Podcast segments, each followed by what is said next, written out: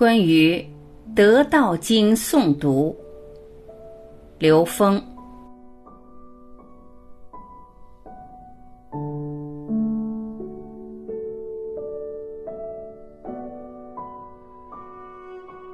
读经诵经确实非常厉害，我研究过这方面的很多案例。当时北京有个四海书院，他们那里的孩子是学儒学的，诵读儒学经典。然后有两个家长在网上看到熊春锦老师介绍的这个《得道经》的诵读，他们想让他们的孩子试一试，于是他们的孩子就试了试。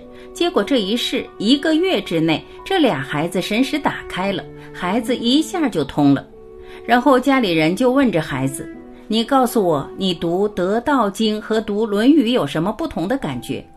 这孩子说什么呢？他说：“我读《论语》相当于吃了一块巧克力，可是我读《得道经》就像吃了很多好东西。”这句话说的太靠谱了。《得道经》是来自恩维的经典，它是最高境界，并且它有无穷多种解。它解自然是自然的正解，解身体是身体的正解，解政治是政治的正解，解经济是经济的正解。它解什么都是正解，因为它是一切的自然根本规律，它的内涵极其丰富。读得道经不是你要从哪个老师那里得到一种解读，因为它有无穷多种解，有无穷多种断句方式，它怎么断都有理。而且你要是用甲骨文来解得道经时，就更有意思了。每一个字都是符，每一个字都通高维的。像这种每一个字都跟高维能量连接，这叫什么？这叫真言。一句话能够连接高维智慧的，这叫文言；一段文字能跟高维连接，这叫白话。所以，这就是我们老祖宗的文字里面的这个经文里面的这个真言，是涵盖能量，它是能够解读整个宇宙中的所有事物的。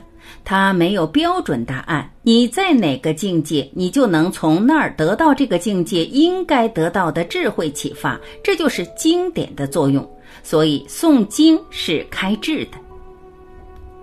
有人问刘峰老师：“我孩子今年三岁，第一部经我应该给他选哪一部经呢？”刘峰老师回答：“我自己的经验，我认为《得道经》是不错的。”问：“就是《道德经》吗？”刘峰老师回答：“《得道经》是德篇在前，道篇在后。”熊春锦老师在他打坐的状态下，他把他的整个能量场的循环的这种语气加进去了，他把知、呼、者也加在里边了。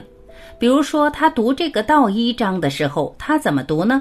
发声一次，这个气就全部放出来一次，然后再呼吸，逆腹式呼吸，然后再发声。每一个断句就是一次呼吸。比如他读“道可道也”。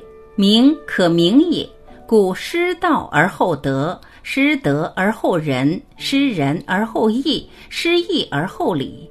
他抑扬顿挫，读经一定是抑扬顿挫的。他这个能量贯通，他把那个也加进去的时候，这个能量唰就回来了，它形成一个循环。又有人问，这个得道经就是加了一个也？刘峰老师回答，不光是也知。乎、者、也这些语气词加进去以后，它的能量形成一个诵读的循环了，眼、耳、鼻、舌、身、意全被共振起来了。我读得一章道一章没有读完，我的后脊梁就会出汗。问默读怎么样呢？刘峰老师回答：默读有默读的好处，诵读有各种各样的方式，有唱诵的，有泛背等等，每一种都有它的好处。我自己受益就是刚才这种，你是从下丹田，整个身体都会共振。